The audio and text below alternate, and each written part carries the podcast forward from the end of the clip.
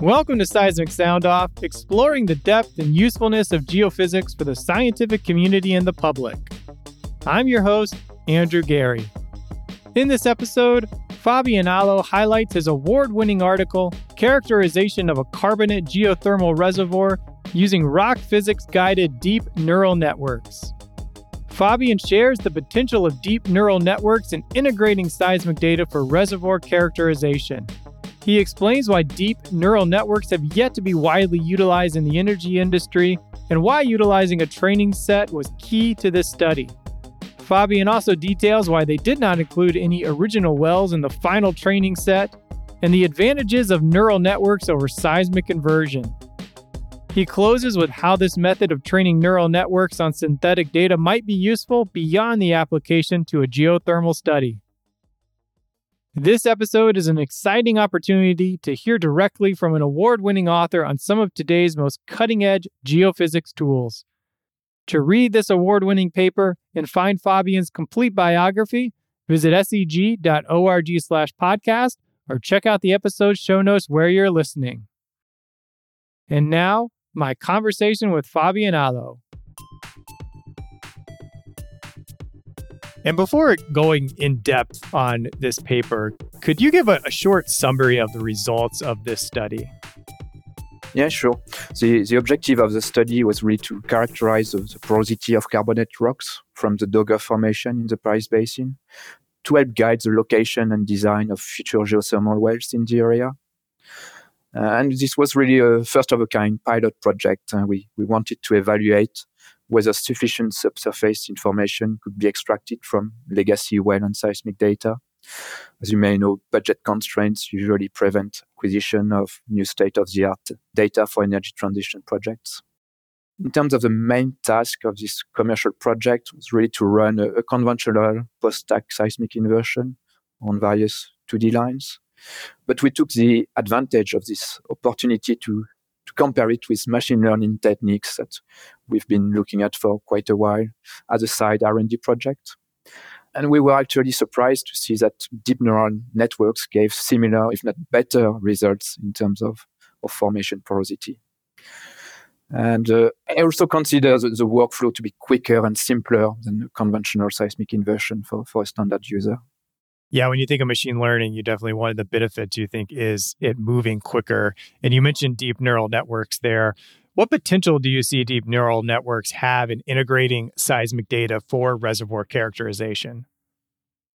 I can see two potential uh, things happening.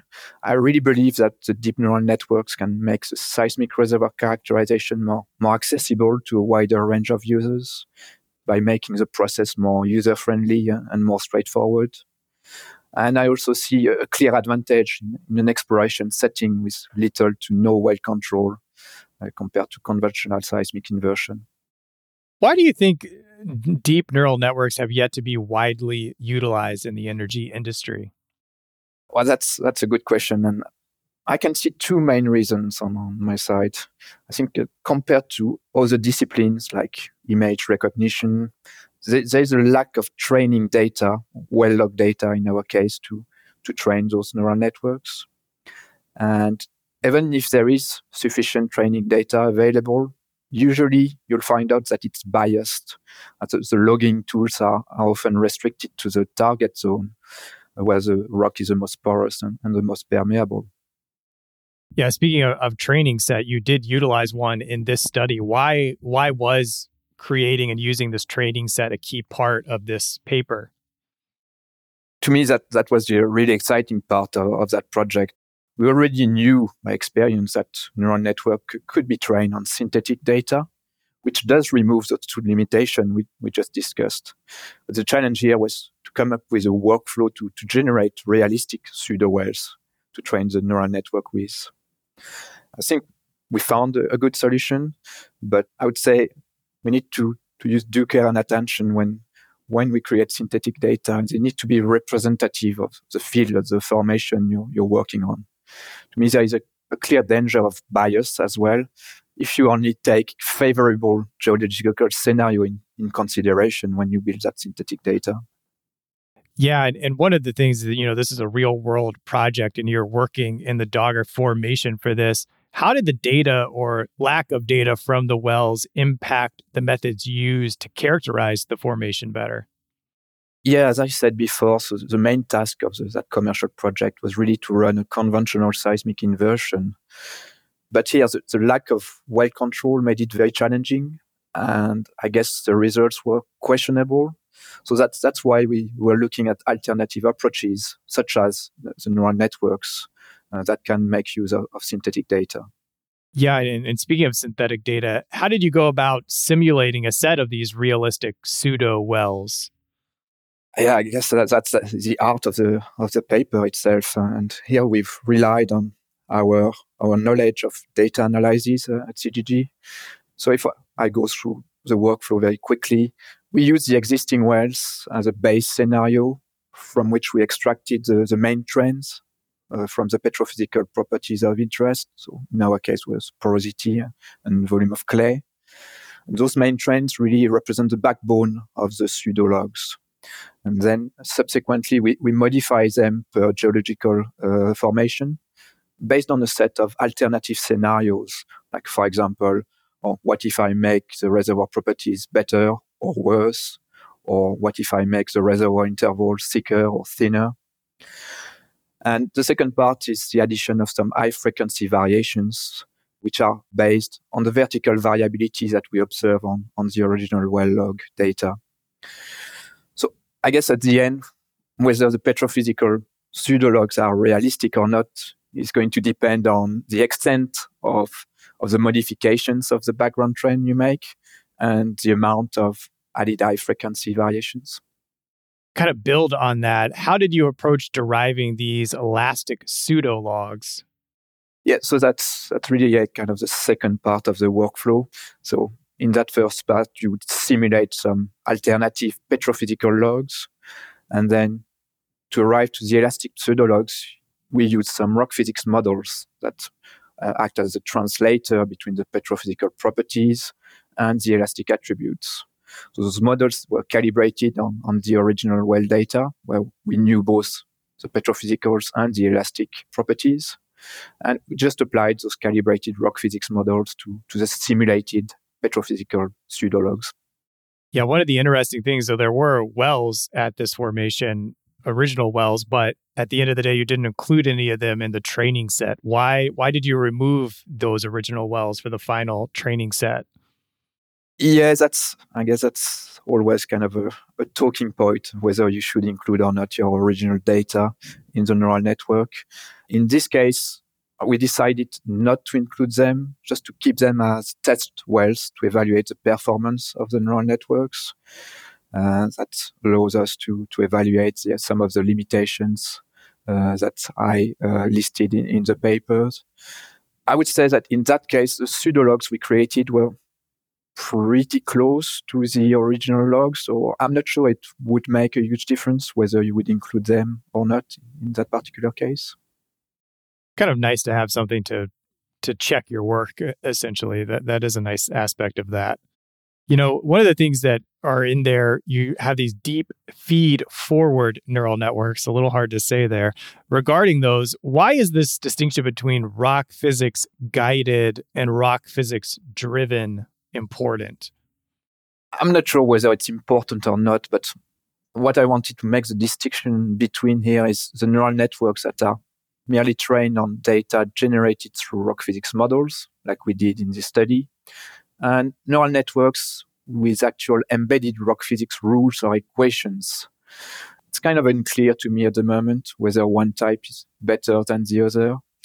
To me, they are just two different ways of integrating rock physics constraints within the neural networks.